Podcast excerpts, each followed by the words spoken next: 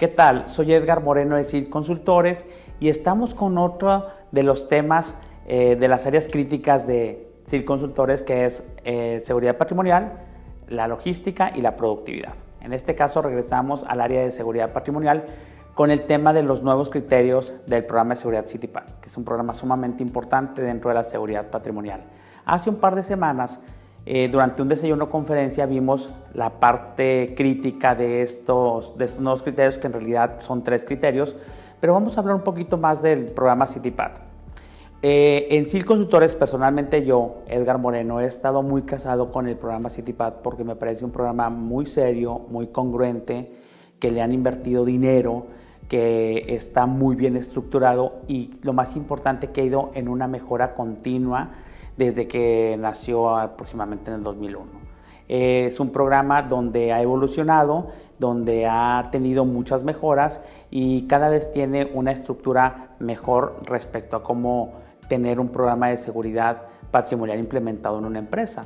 Entonces, la última actualización, que fue en el 2018, que van a estar en este 2019 la oportunidad de todas las empresas de actualizarse en los nuevos criterios y a partir de 2020 la aduana ha decidido empezar a validar o auditar o a revisar a las empresas con estos nuevos criterios. ¿Qué hizo la aduana? Hizo una reestructuración bastante sencilla pero muy importante. Esta reestructuración eh, eh, implicó definir tres áreas de enfoque que ya le metió CityPad afortunadamente a la parte de la seguridad corporativa, es uno de los rubros o áreas de enfoque. La segunda de enfoque la llamó seguridad en el transporte y la tercera seguridad física y de las personas. Dentro de todos los criterios que ya existían, eh, están en cada uno dentro de cada, de cada una de estas áreas de enfoque, los nueve criterios que ya conocíamos,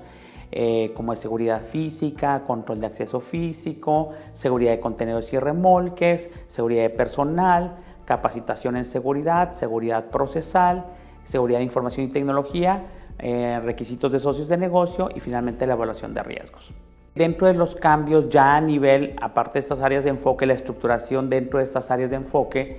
eh, uno de los cambios principales fueron tres nuevos criterios. Entonces de nueve pasaron a ser doce. Y dos de los criterios están en el área de enfoque de seguridad corporativa, lo que me parece fabuloso porque siempre en cualquier programa de seguridad patrimonial es importante la parte corporativa, el top management, el compromiso, la dirección, la parte de los comités de seguridad. Entonces, uno es precisamente la, seguridad o la visión, más bien la visión y responsabilidad de la seguridad. Eh, el segundo es ciberseguridad, que es la evolución de lo que era el, el, criterio de IT, de Information Technology o Información y Tecnología. Y el tercero es la seguridad agrícola, que la dejaron dentro del área o del área de enfoque de seguridad de transporte. Los tres criterios son sumamente importantes y vamos a comentar de manera breve eh, cada uno de ellos en la estructura más que en el detalle de por qué creemos que CityPad haya eh, enfatizado estos cambios. El primero de los criterios que es nuevo se llama visión y responsabilidad de la seguridad y, que, y queda dentro del área de enfoque de seguridad corporativa. Como su nombre lo indica, es definir varios subcriterios relacionados con la parte, por ejemplo, de la definición de finalmente de una política de seguridad que en el esquema anterior no estaba en ningún lado, una política de seguridad patrimonial, así como son las famosas políticas en cada uno de los programas de seguridad patrimonial como ISO 9000, como VAS. Debe haber una política detallada de la seguridad patrimonial, debe haber un comité de seguridad, lo cual me parece extremadamente fabuloso. ¿Por qué? Porque en nuestra experiencia siempre hay un líder de CityPad y el resto de la empresa, sobre todo cuando no hay una conciencia de la seguridad patrimonial, piensa que él es el que debe resolver las auditorías, piensa que él es el, aparte del dueño, es el que debe hacer todo lo relacionado con el programa de seguridad, lo cual es completamente erróneo e ineficaz. Entonces, en esta parte donde ya están dando una parte de un comité, están forzando a que las demás áreas como recursos humanos, como la parte de capacitación, como la gente de compras, como la gente de sistemas, se tome un rol más importante y mucho más comprometido con la eficacia del programa de seguridad patrimonial. También se incluyó en este punto o en este criterio nuevo la parte de las auditorías. Las auditorías internas de CityPad exigidas por lo menos una vez al año andaban volando dentro de los criterios y no había un criterio definido donde específicamente pidieran todo lo que son las auditorías de seguridad con sus elementos como los checklists, como la parte de la programación de las auditorías de seguridad, como las auditorías de seguridad dentro internas, periódicas, si me explico, las auditorías aleatorias o sorpresas, etc. Entonces, hay una parte de eh, elevación, digamos, del programa de seguridad hacia la parte corporativa, que me parece extremadamente. El segundo criterio está dentro del, dentro del área de enfoque de seguridad de transporte, que es ciberseguridad. Lo que anteriormente era seguridad de Information Technology o de información y tecnología, evolucionó hacia una cuestión mucho más formal, mucho más robusta que es ciberseguridad. Entraron en este nuevo criterio eh, detalles muy importantes como la parte de la legalidad, las licencias del software, que normalmente en México todavía tenemos muchos, en, muchas empresas trabajando con software pirata, así me explico. Entró la parte de la formalidad de los inventarios de los equipos de cómputo, de enfatizar la parte de los sistemas que estás utilizando para la seguridad de la, de la, tecnología dentro de tu empresa, la parte de revisar los delitos informáticos que se presentan dentro de la empresa, cómo está realmente eh, estructurada toda la parte de la, de la, protección de tus redes y la protección de datos. Igualmente viene la parte de respaldos de información, viene la parte de los software que estás utilizando, viene la parte de las auditorías a la parte de, de, lo que es la seguridad de tecnología, las auditorías de IT o las auditorías de sistemas a todos los equipos de cómputo, software, etcétera, para pues tener una cuestión de un uso de acuerdo a lo que viene especificado para cada puesto dentro de las empresas. En esta parte está dentro de seguridad física, pero es también de IT, viene el uso de las tecnologías de seguridad para seguridad física. En este caso viene realmente cuál es la seguridad que mantienes con los equipos o los softwares que está utilizando, por ejemplo, como el circuito cerrado, por ejemplo, con el control de accesos, por ejemplo, con el uso de, mm, software para rondines de seguridad, software para el control de accesos, software para eh, hacer los gafet para determinar la parte de privilegios de acceso, si me explico? Y viene una parte detallada de dónde viene el software, quién es el que lo maneja, cómo se hacen los respaldos, quién da las cuentas de acceso, si es un sistema monousuario, etcétera, lo cual es tremendamente importante porque le están dando una formalización muy importante.